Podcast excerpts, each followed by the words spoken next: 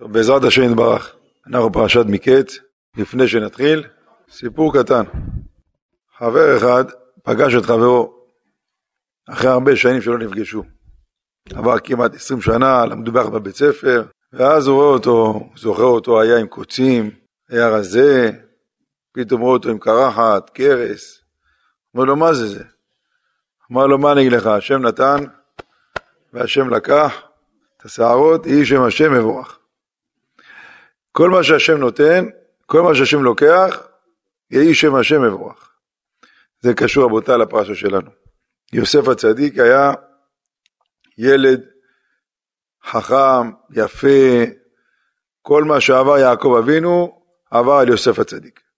כל התורה של יעקב אבינו עברה ליוסף הצדיק. והצדיק הזה, במקום לקבל שקט ושלווה, מגיל 17 מכרו אותו לחמאס, אה? לערבים. הישמעאלים האלה מכרו אותו לעבד במצרים, ושם היה לו ניסיון קשה עם אשת פוטיפר, שנה שלמה, כמו שכולם יודעים. אחרי שנה שהוא עומד בניסיונות לא פשוטים. ניסיון של נשים זה ניסיונות הכי קשים שיש. גזל ועריות, נפשו של אדם מחמדת אותם. רובם של העולם נכשלים בגזל, מיעוטם בעריות. לא בגלל שעריות זה פחות מגזל. פשוט עריות רואים אותך אז אתה לא יכול לעשות מה שאתה רוצה. לכן רק מיעוט נכשלים בעריות. גזל לא רואים אותך, אתה עושה את זה בשושו. אבל זה אותו דבר, עריות וגזל זה דברים הכי קשים שיש. ויוסף הצדיק, שנה שלמה יש את פוטיפר מפתה אותו בפיתויים קשים. והוא עומד בזה כמו גבר. עד שיום אחד תפסה אותו בבגדו, ותאמר שכבה עמי, ויעזור בגדו בידה, ויאנוס, ויצא החוצה. איזה גבר. מה הוא יעשה מסכן? הוא נמצא במקום טמא, בלי המשפחה שלו, שבוי, והתחילו אותו, מה הוא יכול לעשות? יוסף מתגבר, ויאנוס ויצא החוצה. איזה מתנה מגיע לו עכשיו? אתה יודע מה זה גבר כזה עומד בניסיון? תחשוב, הגעת לבית מסוים לעבוד, הייתה שם אישה, נעלה את הדלת, יוסי, תפסה אותך, אתה כבר מחייך.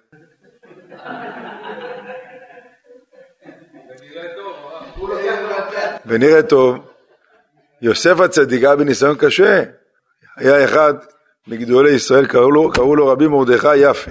למה קראו לו רבי מרדכי יפה? היה יפה תואר ויפה מראה, כמו יוסף הצדיק. הוא היה מוכר כל מיני דברי צדקית, עולרים, מחטים, חוטים. הגיע יום אחד לאיזה בית של גויה אחת, היא ראתה אותו כזה יפה, סגרה עליו את הדלת וטבע אותו לעבירה. אמר לה, חכי, אני צריך להתפנות, איפה פה השירותים? אז שירותים זה לא כמו שלנו אסלה, היה את הבול כליאה.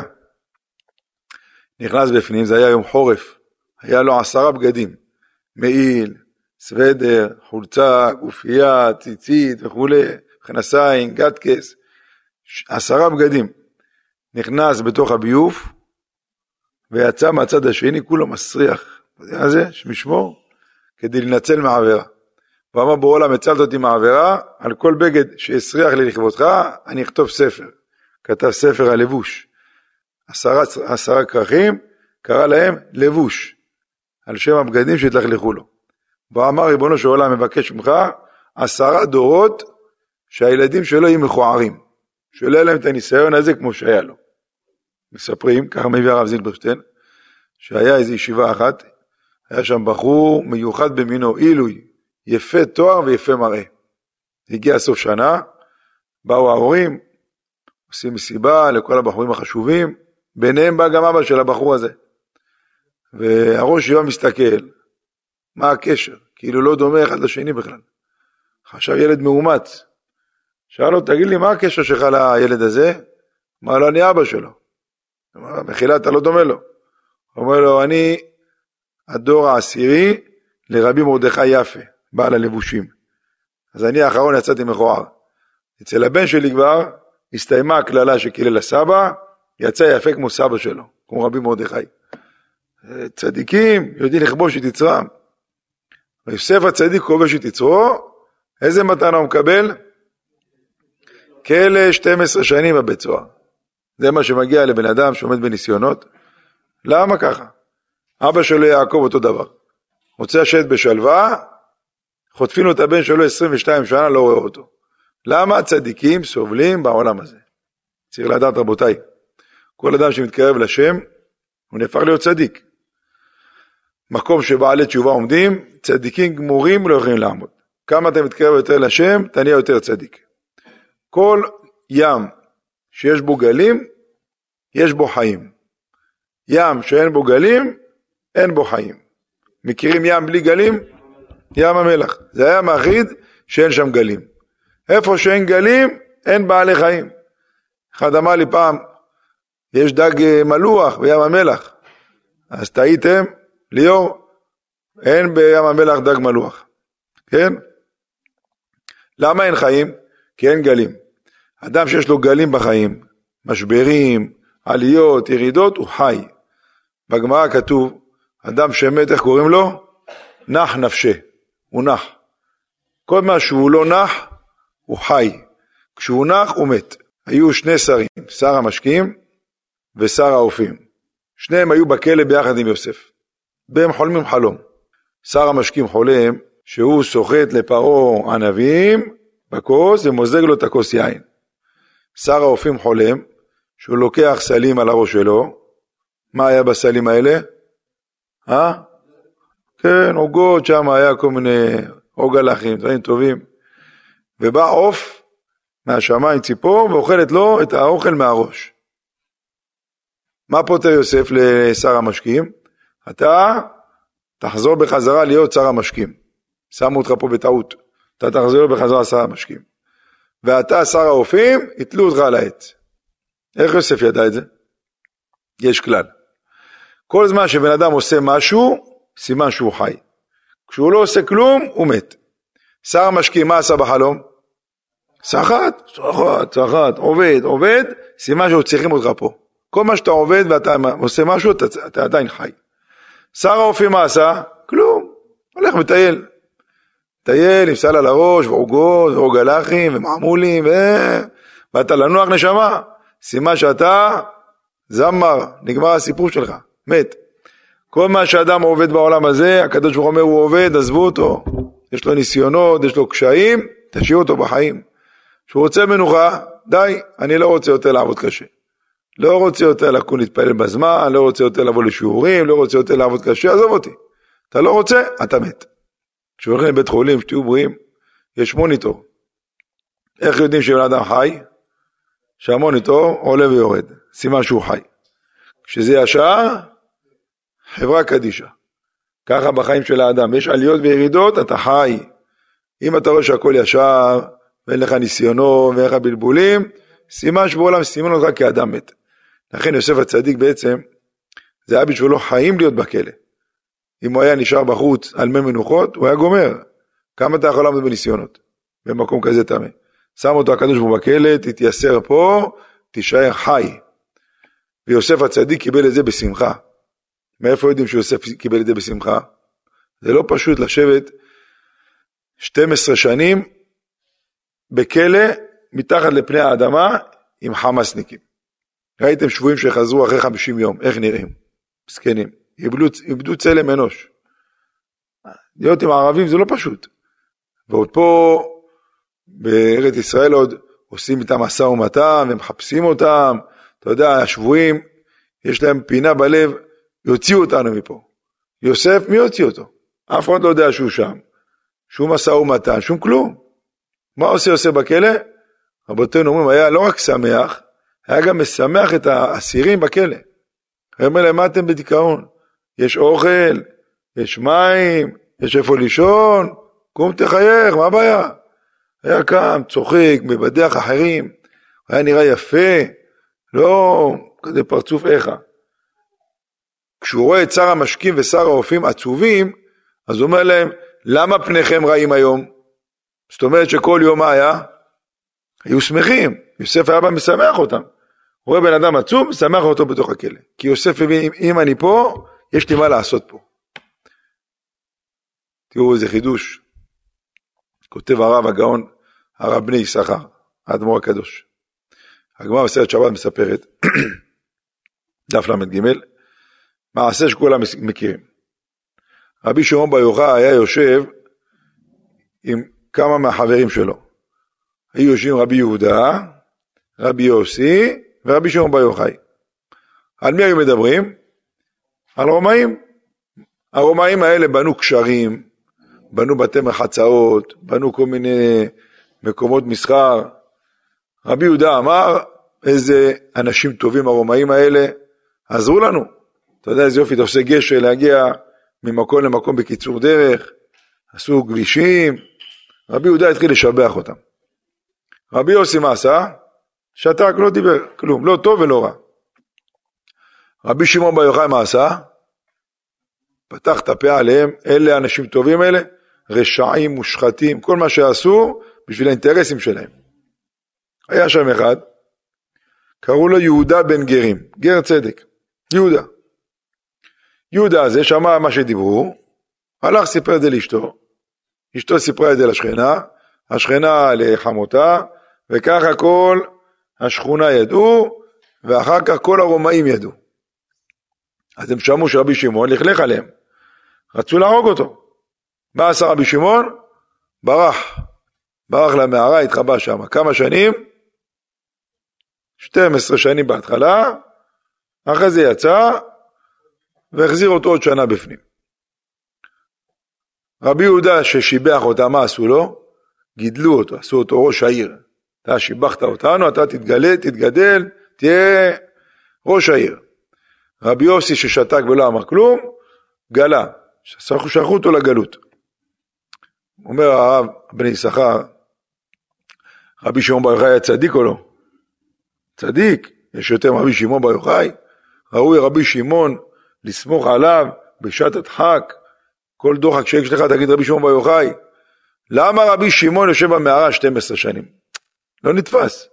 ככה לזרוק כזה צדיק 12 שנה בתוך מערה? מה אוכל? חרובים, שותה מים? מה זה? למה? אנחנו רואים תמונה, אנחנו לא יודעים מה מסתתר מאחורי התמונה, אבל רבותינו ידעו הכל. יוסף הצדיק הלך להביא לאחים שלו לאכול, בשלוחות אבא שלו. ראו אותו האחים, אמרו זה היום, זה הסוף שלו.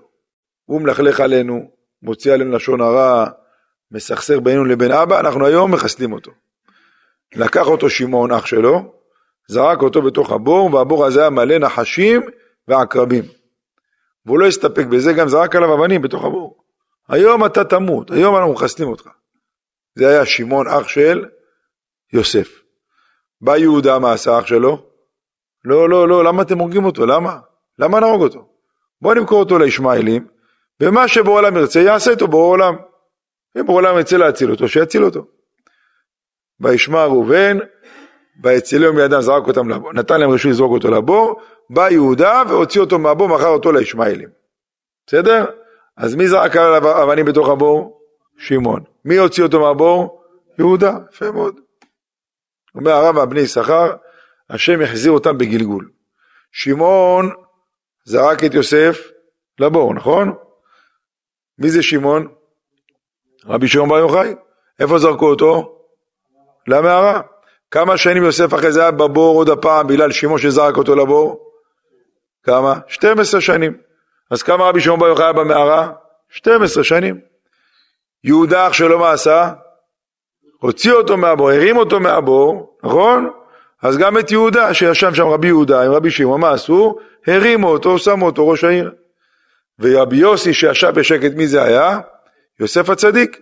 הוא דיבר לשון הרע לאחים שלו, אז הגלו אותו, לך לגלות, מגיע לך גלות, גרמת צער לאבא שלך, גרמת סכסוך בין האחים לאבא, לך לגלות. כמו, כמו מצורע, איפה שמים אותו מצורע, שדיבר לשון הרע? מחוץ למחנה, לך החוצה, אתה לא שייך לפה. הבנתם מה זה?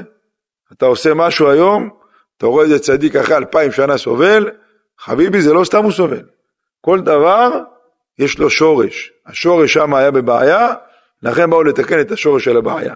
זה רבי שמעון בא לתקן את מה שהאחים עשו ליוסף הצדיק. בגלל זה רבותיי, בכל דבר בחיים, היום קשה לך? קשה. אין, אין, אין ספק שקשה לאנשים. זה סובל מחוסר פרנסה, זה סובל מזוגיות, זה סובל משכנים, סובל בבריאות, הכל רבותיי זה הפירות, אבל קדם לזה שורש. היה איזה בעיה לפני כן, שבגללה הגיעה הבעיה הזאת.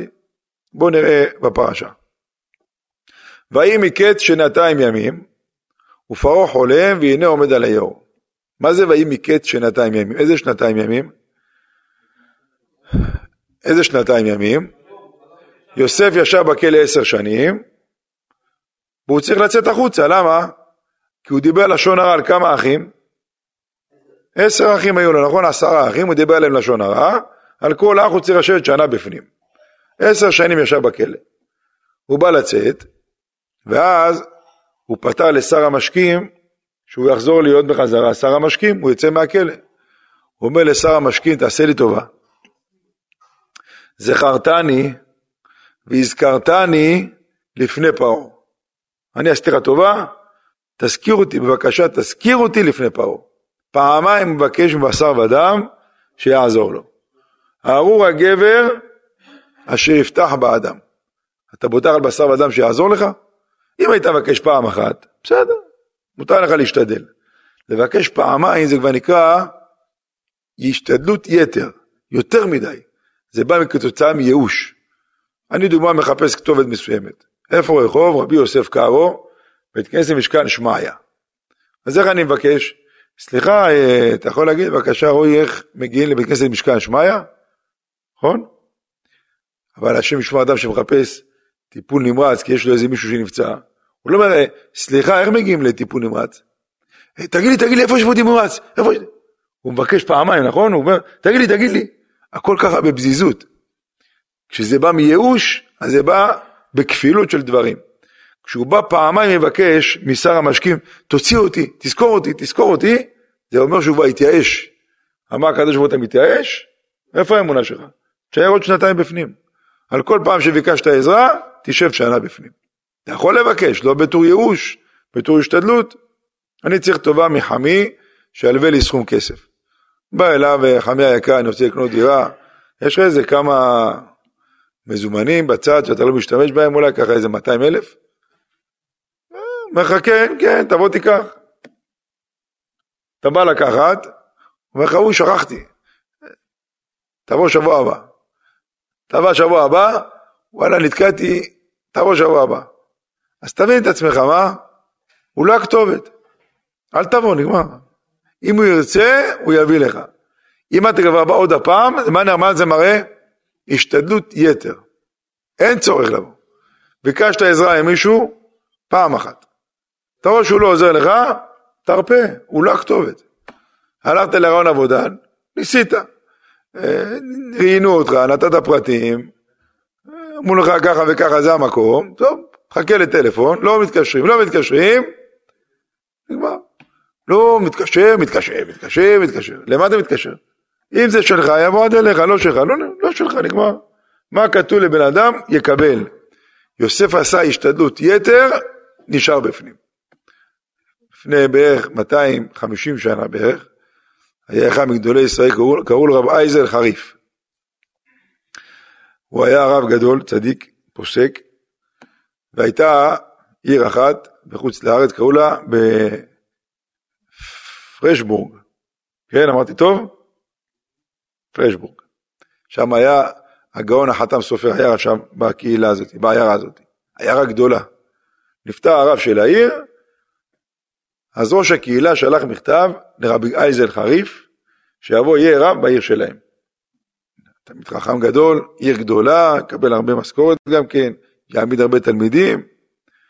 ראש העיר של רבי אייזל חריף קיבל את המכתב, ואמר רגע, אני אוותר על הרב שלנו, שילך להיות רב בעיירה אחרת?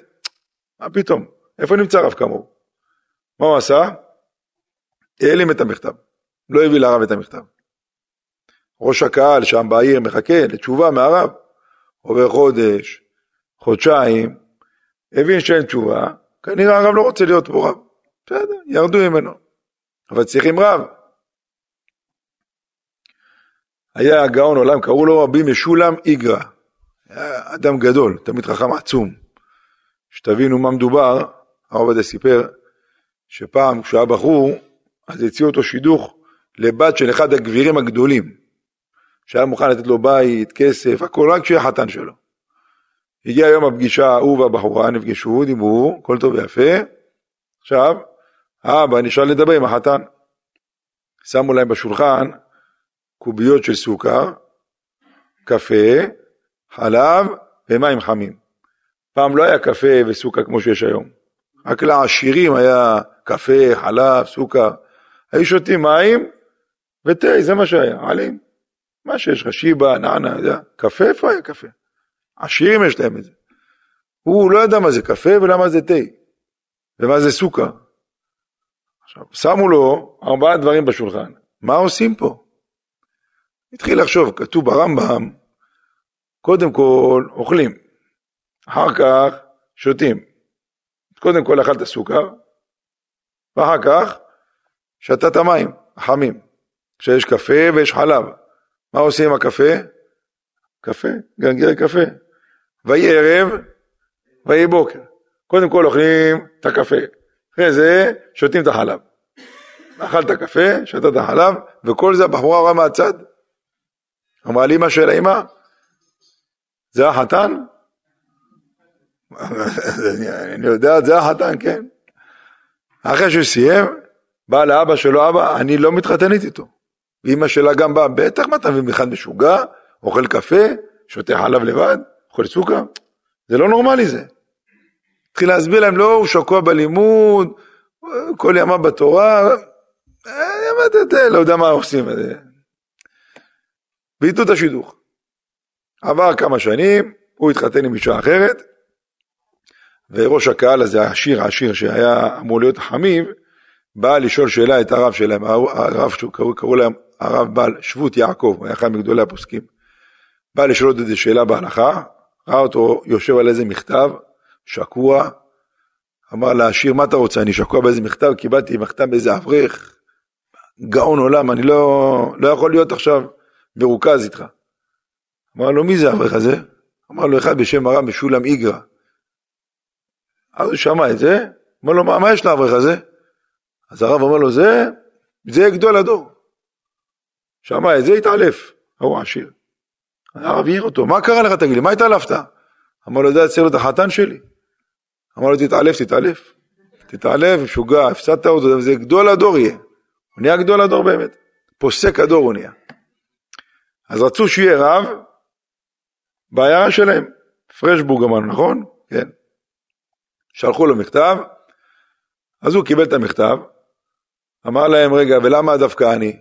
יש עוד רבנים, הבעיה זה חריף, למה אותו אתם לא לוקחים? אמרו לו, לא, שלחנו לו מכתב, הוא לא הגיב, הוא לא רוצה לבוא לפה. אז אמר הרב, אם הוא לא רוצה לבוא, כנראה יש משהו, למה לא לבוא למקום כזה? אז למה שאני אבוא? אמר, חכו, אני אבדוק את הנושא, נסע לעיירה של הרב, נפגש עם, עם הרב איזה חריף, אמר לו, תגיד לי כבודו, למה אתה לא מוכן להיות רב בקהילה שלהם? אמר לו, לא, לא נתנו לי כלום, לא קיבלתי שום הזמנה. קראו לראש העיר, אמר לו, תגיד לי, קיבלת איזה הזמנה מעיירת פרשבורג שמה, בשבילי? אמר לו, כן הרב, את האמת קיבלתי, אבל לא רציתי להביא לך את זה. למה? שלא נאבד אותך. מה, תעזוב את הקהילה שלנו? אמר לרב, רבי משולם איגרא, אם אני לא קיבלתי ואתה קיבלת, סימן שאתה צריך להיות הרב של העיר. כי אם השם היה רוצה שאני אהיה, הייתי מקבל את המכתב. למה אתה קיבלת ואני לא קיבלתי? אתה צריך להיות הרב של העיר. אמר לו, מה פתאום? אתה צריך להיות הרב של העיר. בני הוויכוח מי יהיה רב העיר. כמו היום שיש ויכוחים מי יהיה ראש העיר. כאילו, אתה תהיה ראש העיר בטח. בשבילך רק אתה. אתה ראוי יותר, נכון? משהו כזה. התחילו ויכוחים. קם רבי איזה חריף, אמר לו כבוד הרב, יש לי ראייה שאתה צריך להיות הרב של העיר. מה כתוב בתורה? האחים באו, רצו לקחת את יוסף, לזרוק אותו לבור, סליחה, רצו להרוג את יוסף. וישמע ראובן, ויצילהו מידם. למה ראובן שמע שהם רוצים להרוג אותו? למה שנתן לו לשמוע? אמר ראובן, אם אני שמעתי, סימן שהשם רוצה שאני אציל אותו. לא סתם שמעתי את זה. מי ששומע משהו, זה שייך אליך מה ששמעת. כבוד הרב, אם אתה קיבלת את ההזמנה ואני לא קיבלתי, זה שייך אליך, אתה צריך להיות הרב של המקום. הוא באמת היה הרב של המקום שבע שנים. מה שכתוב לך יגיע עד אליך. תראו מה זה, תכננו לקחת מישהו אחר, אבל זה לא כתוב לו. אם לא כתוב לך, אתה תקבל מה שמגיע לך. במקומך יושיבוך, משלך ייתנו לך, אל תפחד משום דבר. אנשים מפחדים היום. מלחמה, אין מספיק עבודה, חסכונות יצאו כבר, מה יהיה, איך נגמור את החודש, נגמור את השנה. שכחנו שיש בורא לעולם. יוסף התפרנס בכלא 12 שנה, אתם יודעים איך? בתור יהודי, תחשבו יהודי, נמצא בין מחבלים חמאסניקים בכלא, כל מה שהוא רוצה הוא עושה שם. מה הוא רוצה לאכול הוא אוכל, מתי שהוא רוצה לישון הוא יושן. איך זה יכול להיות? שם שמיים שגור בפיו. כל דבר מה היה אומר? בעזרת השם. השם יעזור. בעולם תן לי חן וחסד, בעולם תעזור לי. כל מה שהוא עושה הוא מצליח. שר בית הסוהר נתן לו את המפתחות של בית האסורים. שמעתם דבר כזה פעם? יהודי נמצא אצל המחבלים, קח את המפתחות, הנה המקרר פה, קח מה שאתה רוצה, הנה הפסגזית פה, תבשל מה שאתה רוצה, שולה בישולי גויים, שיהיה לך הכל בד"ץ, הנה הסכין שחיטה, תשחט מה שאתה רוצה, איך זה יכול להיות? שם השם שגור בפיו. אתה שמת אותי פה, אני שמח פה. ויהי יוסף בבית הסוהר. מה זה ויהי יוסף בבית הסוהר? זה המקום שהשם רוצה שאני אהיה, פה אני שמח. להבין את זה רבותיי, כל דבר שיש לי בחיים הכל טוב. חלום שחלם יוסף, מה יוסף חלם? איזה חלום? בהתחלה. הוא חלם חלום שהאחים שלו מעלמים אלומים, אוספים אלומות של שיבולים, וגם יש לו, הוא גם כן בא לאסוף אלומות. אלומות של האחים שלו משתחווים למי? לאלומות של יוסף. זה חלום ראשון. חלום שני, 11 כוכבים, שמש וירח משתחווים לי. כל זה מספר לאחים שלו. זה הרגיז את האחים שלו. מה, אתה בא לספר לנו דברים כאילו אתה תהיה מלך? אנחנו נהיה עבדים שלך? המלוך תמלוך עלינו? המשול תמשול בנו? ויוסיפו עוד צנו אותו על חלומותיו ועל דבריו. אז תגידו לי, מי סיבך את יוסף? החלומות. כן, החלומות סיבכו את יוסף. אומר הזוהר הקדוש, רפאל, אנשים חושבים שהחלום סיבך את יוסף, כאילו חלום זה משהו לא טוב. מי הוציא את יוסף מהכלא? החלום. פרעה חולם חלום, שבע פרות שמנות יוצאות מהיור, שבע פרות רזות יוצאות אחריהם, בולעות את השמנות, ולא נודע כי באו אל קיבל, נשארו רזות כמו שהיו בהתחלה. אף אחד לא יודע לפתור את זה. גם שיבולים, אותו דבר, אף אחד לא יודע לפתור. מי פותר את זה? בא יוסף, יוצא מהכלא, שר המשקיע אומר לפרעה, יש אחד בכלא, יודע לפתור חלומות, הוא בא לפרעה, עומד שם ליד פרעה, אומר לו פרעה, שמעתי עליך שאתה יודע לפתור חלומות. אתם יודעים איזה קלף יש לו ביד עכשיו ליוסף?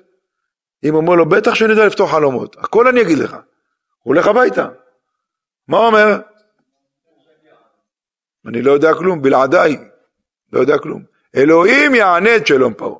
אם השם ירצה, אני אענה לך, אם לא, טעית בכתובת. אתה, אתה חוזר לכלא, נחזור לכלא, אני לא יודע מה, מה אתה רוצה ממני, אני לא יודע כלום. רק בעולם יעזור לי. באותה שעה, הוא לא רק פתר לו את החלום, הוא גם סיפר לו מה היה בחלום. כי פרעה אמר לו, בחלומי הנני עומד על שפת היאור. הוא לא חלם שהוא עומד על שפת היאור, הוא חלם שהוא עומד על היאור. אבל הוא לא רצה להגיד את זה, כי היאור זה היה האלוהים שלהם. מה תחלום, שאתה עומד על האלוהים שלך? אני עומד על האלוהים שלי. לא יפה.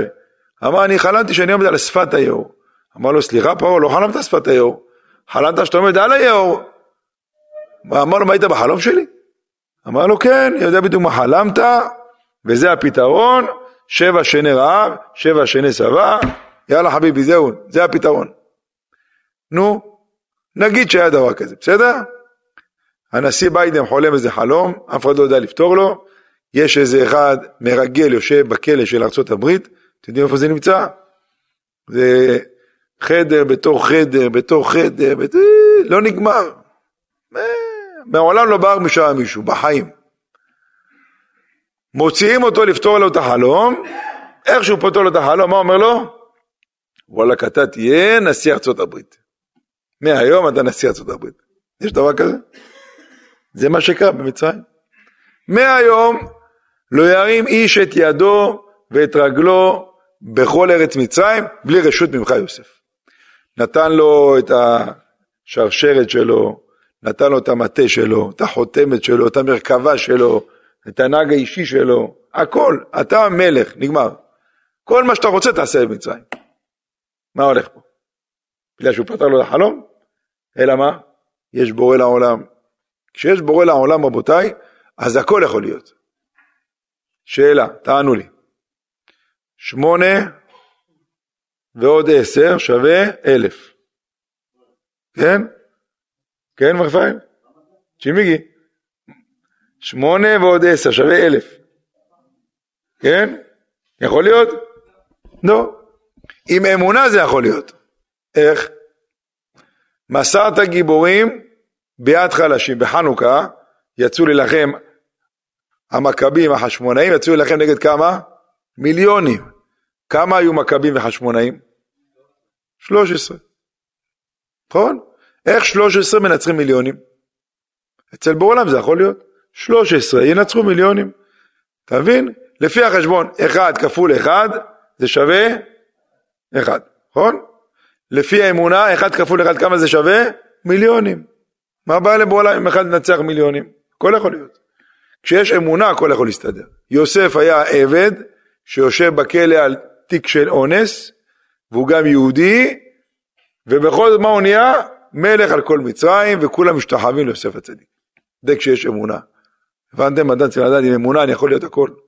בלי אמונה אתה לא יכול לעשות שום דבר. השבוע היה אזכרה של הרב שטיימן זכר צדיק לברכה. סיפור, היה אברך אחד צדיק, שלחו אותו לאיזה מושב, שם אין שיעורים ואין גם תפילות, אז הוא אמר, אני אלך לשם לחזק את המקום. מושבים, ככה לחזק אותם. יש מושבים אלה שהיו בעוטף עזה, הלכו לשם האברכים, עשו שם חיות. עשו בית הכנסת, התחילו שיעורים, תפילות, יש כאלה, אין להם כלום שם. הוא בא לשם, התחיל ככה לארגן מניינים, כל יום מניינים, שיעורים. יום אחד, מגיע לשם, בחור צעיר, בא להגיד קדיש. רואים שהוא נפטר לו איזה מישהו במשפחה, יש לו זיפים, עושה מנחה, אומר קדיש, במנחה לערבית יש שיעור תורה, 20 דקות. יוצא החוצה. ערבית, נכנס בפנים. הוא לא יודע מתי ערבית, הוא משחק בקשקושים שלו, אז הרב ראה אותו, שהוא בא להגיד מנחה קדיש, קרא לו שיגיד גם בערבית קדיש. וככה כל יום הוא בא למנחה, יוצא החוצה, הרב קורא לו בוא תגיד קדיש בערבית. ככה חודש ימים. עבר חודש, הרב מקבל טלפון מאישה אחת, אומרת לו שלום כבוד הרב, מגיע אליך לשיעורים איזה בחור צעיר, קורא קדיש? אומר לה כן. והוא יוצא החוצה ואתה קורא לו? אמר לה כן. אמר לה, אני מבקש ממך לא לקרוא לו. אמר לה, סליחה, מאיפה את? מקפלן? מה יש לך תגידי לי? מה, את באת לעשות פה הפגנות? מה זה הדברים האלה? אל תקרא לו לקדיש? מה זה פה? כפייה חילונית? אומרת לו, לא, אני אספר לך מה קרה. אבא נפטר, השאיר עשר מיליון שקל לירושה. שתי מיליון אני קיבלתי, ארבע מיליון אח שלי קיבל, ונשאר עוד ארבע מיליון. הוא רשם בצבא לאח שלי. אם אתה תקרא קדיש כל יום, ולא תפספס אפילו יום אחד, ארבע מיליון שייך לך. אם יום אחד אתה מפספס, ארבע מיליון הולך לאחותך. ואני שמתי עליו בלש, לראות אם הוא מפסס יום אחד קדיש. והבלש מספר לי שאתה קורא לו, שיגיד קדיש. כבוד הרב, אתה הורס את הארבע מיליון? שמע, יש פה בעיה עם ארבע מיליון? תשמע רגע, אני רוצה לעשות לך עסקה. אתה לא קורא לו, ואני אתן לך מעשרות מארבע מיליון, ארבע מאות אלף שקל. רפאל מזומן. פש, זה ניסיון, אתה האמת? ניסיון. מה אכפת לי לא לקרוא לו? העבירה על הראש שלו, הכסף בכיס שלי, מה אכפת לי? תשב שמיים. אמר חכה אני אשאל את הרב. הלך לרב שטיינמן, זכר צדיק לברכה, אמר לו כבוד הרב יש פה 400 אלף שקל נקי, זה לא ריבית, לא גזל, לא נקי, מה? אמר לו תגיד לי אתה הולך למושב כדי לזכות את הרבים או כדי לעשות כסף? אם אתה הולך לעשות כסף, אז תשאר בבית, למה אתה נוסע למושב, מוסר שיעורי, למה? תשאר בבית, תעשה לך איזה עסקה קטנה וזהו. אתה הולך לזכות את הרבים בלי כסף. מה אתה מדבר על כסף? 400 אלף שקל? מה זה הדברים האלה? לא, לא עושים כאלה דברים. תקרא לו שיגיד קדיש. אבא שלו מת מסכן. אתה יודע איך אבא שלו מחכה לקדיש הזה? וקדיש אחרי שיעור תורה, הוא יותר גדול מקדיש של התפילה. הרדב"ט כותב, הרדב"ז, כותב בצבא שלו לילדים שלו, ביום שלא למדתם תורה, אל תגידו עליי קדיש, זה לא עושה שום דבר. קדיש בלי תורה לא עושה כלום. קדיש אחרי שיעור תורה, מעלה את הנשמה למעלה. אז מה אתה אומר? לא לקרוא לו בשביל 400 אלף שקל. שמע. התקשרה, ההיא אמר לה, תיזהרי, לא להתקשר לפה יותר. נגמר, אני קורא לו, ואם תגידי עוד מילה, אני גם אשמיע עלייך. לא להתקשר לפה. היה קורא לו כל יום, כל יום. יום אחד הבחור הזה בא לרב, תגיד לי, כבוד הרב, לא נעים לי, אתה כל פעם יוצא, קורא לי, יוצא, קורא לי. אולי אני מכביד עליך. אמר לו, את האמת, אתה לא מכביד עליי, אבל כואב לי שאתה לא נשאר לשיעור. אתה יודע מה זה השיעור הזה? כמה יעשה נחת רוח לאבא שלך, כבר גם ככה אתה פה. תשאר, תשמע יום אחד שיעור. נשאר שהיה יום אחד שיעור, נכנסנו ללב, אתם יודעים, תורה זה משהו שמדליק. אם אתה שומע ואתה מתקרב, נדלק, הניצוץ. עוד שיעור ועוד שיעור ועוד שיעור, התחיל להתחזק, לקח ציצית, שבת, התחיל לבוא לשיעורים נוספים, עד סוף השנה, גידל זקן, נהיה חרדי, סוף שנה הגיע, הוא מקבל עוד ארבע מיליון. יש לו ארבע ועוד ארבע. והנה יום אחד הרב מדבר בשיעור על דיני מעשר כספים. כן? צריך לתת עשר אחוז ממה שקיבלת. אז הוא בא לרב, כבוד הרב, יש לי שמונה מיליון, כמה נותנים? אמר לו, שמונה מאות אלף. למי נותנים? אמר לו, עניי ביתך קודמים. אתה יודע, איפה שיותר קרוב, כדאי לתת. נתן שמונה מאות אלף שקל, נתן מעשות. אז כמה הוא הרוויח? שמונה מאות כפול. העיר רצה לתת לו ארבע מאות, זה קיבל שמונה מאות. למה? כי אתה עושה לשם שמיים, אתה לא עושה בשביל לקבל, אתה עושה למען השם. אדם שעושה למען השם, בעולם לא מזניח אותו. אה? בסדר? לעשות לשם שמיים רפאל. לא על מנת לקבל פרס, כן, גם החזיר אותו בתשובה, גם קיבל פול, קיבל מה שצריך, גם עולם הבא קיבל, הכל קיבל. יצא מורווח מכל הכיוונים. זה כשאדם עושה רבותיי לשם השם יתברך, לא לחפש מה יצא לי ומה ייתנו לי ומה יעשו לי. תעשה לשם שמיים. אתה בא להתפלל, אתה לומד תורה, אתה, אתה עושה מצוות, מעשים טובים, הכל לשם השמיים. סיפרתי לכם פה את הסיפור, סיפרתי לכם פה את הסיפור עם, ה, עם הבחור ישיבה שלמד תורה להצלחת החייל? כן? סיפרתי את זה? כן, אז סיפרתי, סיפרתי. אה, לא היה? שמעתי, אולי לא שמתי, אני אחזור על זה בקצרה. טוב, היה בחור ישיבה אחד שהלך לבקר חבר שלו בבית חולים. ישב שם חייל שנפצע, לידו חבר שלו, חייל אחר שבא לבקר אותו, ואז הוא אמר לבחור ישיבה, תגיד לי, אתה למה לא משרת בצבא? תראה, אנחנו חיילים משרתים בצבא, שומר למדינה, אתה מה עושה פרזיט? אמר לו, למה אתה אומר ככה? אני גם משרת. כל בחור ישיבה קיבל שם של חייל, ואנחנו לומדים להצלחת החייל הזה. יש לי שם של חייל, יהודה בן רחל ויצמן. אני לומד להצלחת החייל הזה, כל יום. אז החייל הפצוע מסתכל עליו, אומר לו, אה, לי קוראים יהודה בן רחל ויצמן. אומר לו, מה אתה אומר? הוא לי את השם שלך, אני, אתה רואה? לומד להצלחתך. אז ההוא החייל שואל אותו, אם אתה לומד להצלחתו, איך הוא נפצע? אמר לו, תגיד לי, באיזה יום זה היה? אמר לו, ביום שלישי, בתאריך ככה וככה. אמר לו, בדיוק ביום הזה נסעתי לטיול. מה זה אני מצטער, אני אשם שאתה נפצעת. באותו יום לא למדתי תורה, אני מצטער, מהיום אני אקבל עליי להתמיד בלימוד התורה הקדושה. אתה לומד, אתה עושה לשם שמיים, אתה לא יודע כמה אתה מציל, כמה אתה יכול להשפיע על אחרים. אתם באים פה לשיעור תורה. אתם יודעים איזה נחת רוח זה לקדוש ברוך הוא? כמה אתם מצילים נפשות? כמה חיילים בזכותכם ניצלים? אנשים לא מבינים, נכון שכל הם נהרגים חיילים, השם במקום דמם, צדיקים וקדושים. לפי התכנון של צה"ל, זה היה צריך להיות הרבה יותר גרוע. זה היה צריך במאות, לא באחדים. זה שזה לא במאות, זה בזכות התורה שאתם לומדים, שהם עושה לנו ניסים ונפלאות. מלחמה שלא יודעים איפה היא מתחילה ואיפה היא נגמרת בכלל. עצם זה שלא קיים מהצפון גם כן להתקיף, זה עוד נס בפני עצמו. יש להם כוח פי אלף יותר מהחמאס. כל טיל שמה זה לא טיל של אלה של אלה, כל טיל שמה זה הורס שכונה שמשמור. זה ארבע אלף טילים בבת אחת יכולים להעיף, ככה אמרו. איזה כוחות יש להם? מי עוצר אותם? מי? צה"ל. אם השם לא ישמור עיר, שאף שקד שומר, שם ישמור את כל החיילים. כולם באמת עושים מסירות נפש, קדושים וטהורים אלה. אבל גם אנחנו צריכים להיכנס למערכה, לא, אני בסדר, אני טוב, אני לא מזיק. תשב תלמד תורה, תקרא תהילים, תפעל לחיילים, כל יום עשרה פרקי תהילים להצלחת החיילים, לא להיות ככה שאנן, נכנסנו לשאננות, שאננות זה דבר לא טוב, להיות עקבי כמו שצריך. נחזור לענייננו. יוסף הצדיק עומד להיפגש עם האחים שלו, אחרי שמכרו אותו. תגידו לי, בן אדם, יוסי, בן אדם שהאחים שלו עשו עליו קומבינה, מכרו אותו לחמאס, תמורת כמה גרושים. תמורת 20 שקל מכרו את יוסף, אתם יודעים את זה? 20 שקל מכרו אותו. מכרו אותו האחים שלו בשביל 20 שקל הערבים. יום אחד הוא פוגש את האחים שלו. מה, מה קורה לו? מה זה יום אחד? אחרי 22 שנה הוא פוגש את האחים שלו. מה קורה לו בלב? בלב הם מכרו אותי על 20 שקל, לא עשיתי להם כלום, אח שלהם. מה עושה יוסף הצדיק עושה? מה עושה?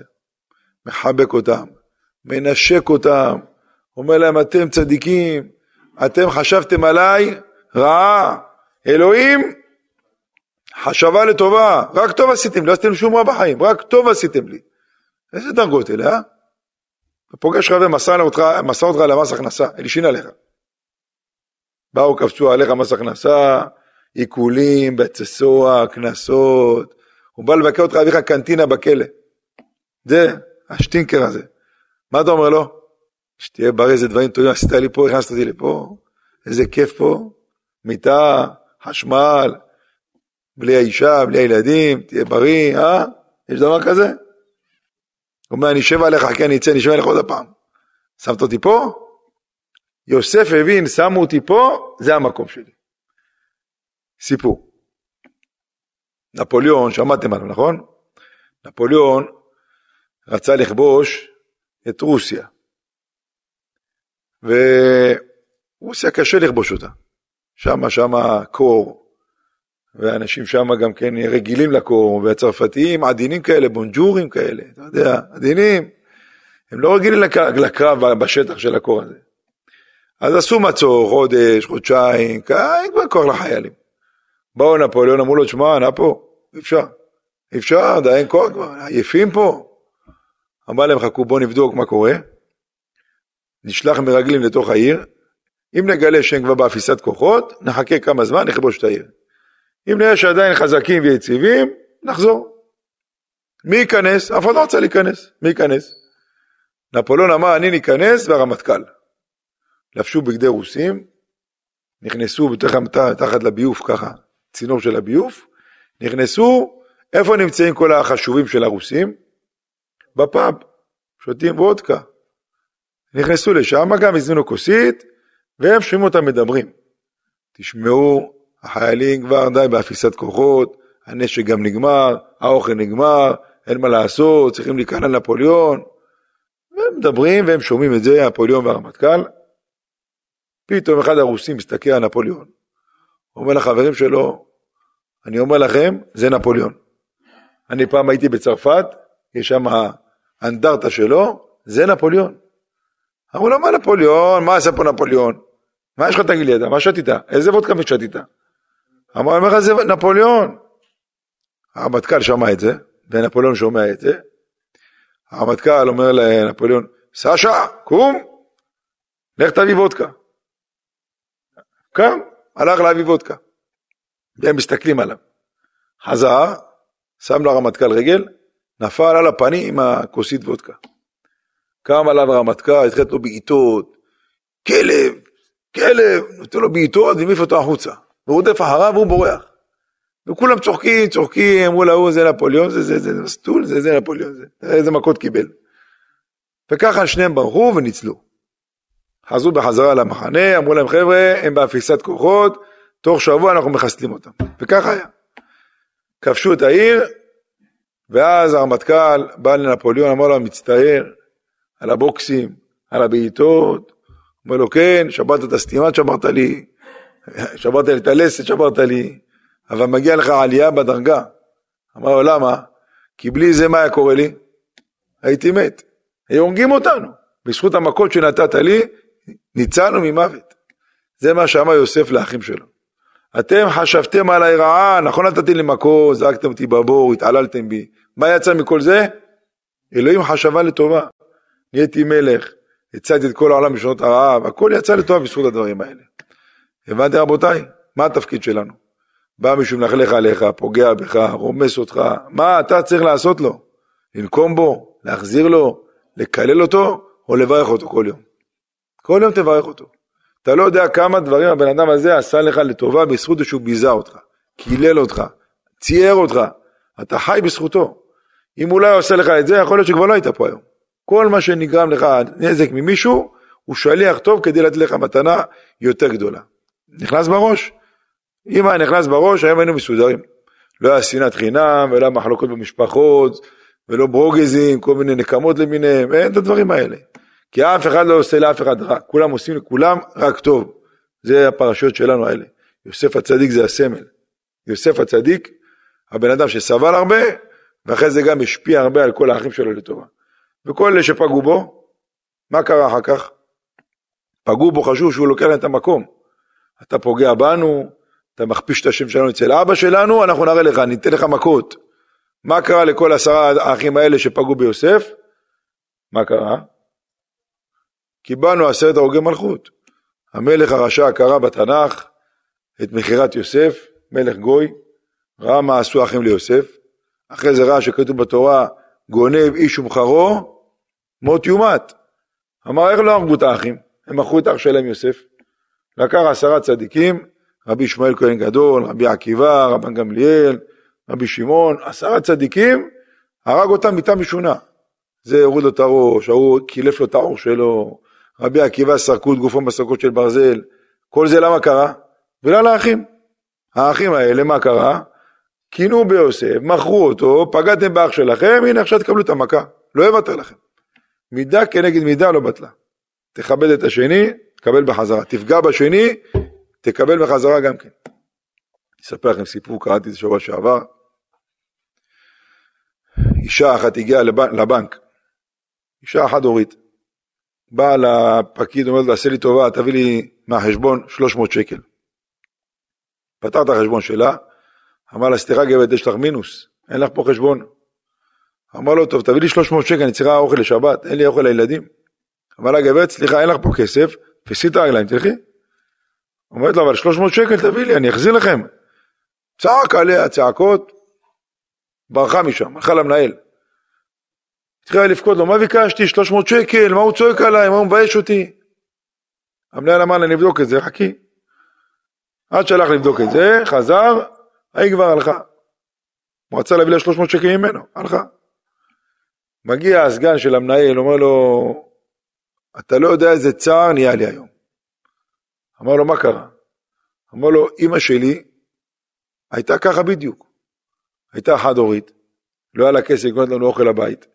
יום שישי אחד יכל לבעל המכולת, אמר לו, תעשה לי טובה, תביא לי אוכל, אין לי מה להכין את הילדים. רצתה קצת חתיכת בשר, עוף, דג. אמר לה, גברת, החוף שלך כבר יותר מדי גבוה, אין בהקפה. אמר לו, מה ביקשתי? 300 שקל, בבקשה, תן לי משהו לקנות לשבת. אין, לכי מפה. זרק את אמא שלי. אמא שלי מסכנה, הלכה, קיבצה נדבות, קנתה אוכל לשבת. אנחנו ראינו את זה בתור ילדים, כאב לנו הלב. אתה יודע מי זאתי האישה הזאת שהייתה פה? זה הבת של בעל המכולת. הוא זרק את אימא שלי, היום זרקו את הבת שלו. מידה כנגד מידה. היה עוזר לאימא שלי, היו עוזרים לבת שלו. הוא לא עזר לאימא שלי, לא עזרו לאימא שלי, לבת שלו. הבנתם מה זה? אדם עוזר, אתה תקבל. ככה אמר רב במסכת שבת, אמר לאשתו, תתני לעניים היום. מחר הילדים שלך יצטרכו עזרה, יעזרו להם גם כן. אמר לה, אתה מקלל את הילדים שלי? אמר לה, גלגל הוא שחוזר בעולם. מה, כל הזמן תהיי למעלה? הילדים שלכם אחד יהיו גם למטה. תעזרי, יעזרו להם בחזרה, מידה כנגד מידה. לא תעזור, לא יעזרו לך. כל מה שאדם עושה, רבותיי, הוא עושה לעצמו. היום אתה לומד תורה, אתה בא לשיעורים, אתה עוזר לחיילים, אתה עוזר לפצועים, אתה עוזר לעם ישראל, מחר הילד שלך יצטרך עזרה, יש לך בכספת אצל בור עולם חשבון. בור עולם לוקח מה שחסכת, לתת לילדים שלך. הבן שלך בסכנה, דאגת לאחרים, ייתנו גם לילדים שלך. מידה כנגד מידה. קמת הבוקר לתפילה, הנחת תפילין בזמן, התפללת כמו בן אדם, התפילה הזאת שמורה בצד. מחר תזדקק לעזר עזרה מהקדוש ברוך הוא, בעולם מוציא את התפילה שלך מהכספת, יש פה תפילה, לוקח את התפילה הזאת, נותן לך מה שאתה צריך, בזכות התפילה שהתפללת. אתה שכחת מהתפילה הזאת בכלל. אצל בעולם שום דבר לא נשכח, הכל נשאר בפינה, ביום בהיר זה יוצא החוצה, אתה משתמש בזה. זה רבותיי, תמיד להשתדל, עכשיו בזמן הזה לא להיות אדישים. להשתדל. כל אחד יעשה מה שיכול. ללכת להביא אוכל לחיילים, לעשות להם על האש, לא, לא נראה לי שצריך את זה, יש להם מספיק אוכל, יכול לתרום לך גם אוכל. הוא לא צריך אוכל. אתה יודע מה הוא צריך? את התהילים שלך, את התפילות שלך. זה מה שהוא צריך היום בשבילך. תעשה את זה, אתה עושה פה, זה משפיע על אחרים שם. כל אחד באמת ישתדל עכשיו, זה זמנים קשים. חג, חג, חג החנוכה בדרך כלל זה חג של ניסים ונפלאות. הניסים והנפלאות שהיה בימים ההם יכול לחזור גם בזמן הזה. מה הציל את עם ישראל בזמן החנוכה? מה הציל? אומרים בעל הניסים. מסעת גיבורים ביד חלשים ורבים ביד מעטים וזדים ביד עוסקי תורתך. שמעתם מה הציל אותנו? עסקנו בתורה. שעוסקים בתורה, זה מה שנותן כוח להיגבר נגד הזדים, נגד האויבים הרשעים האלה. כל אחד ישתדל ללמוד תורה, להשתדל בקיום קיום מצוות מעשים טובים, שיהיה גאולה קרובה במהרה בימינו, וכן יהי רצון ונאמר אמן. רבי חגשה אומר, רצה הקדוש ברוך הוא ישראל לפיכך ריבה טוב שנאמר, אדוני מה צדקו יגדיל תורה ויאדיר.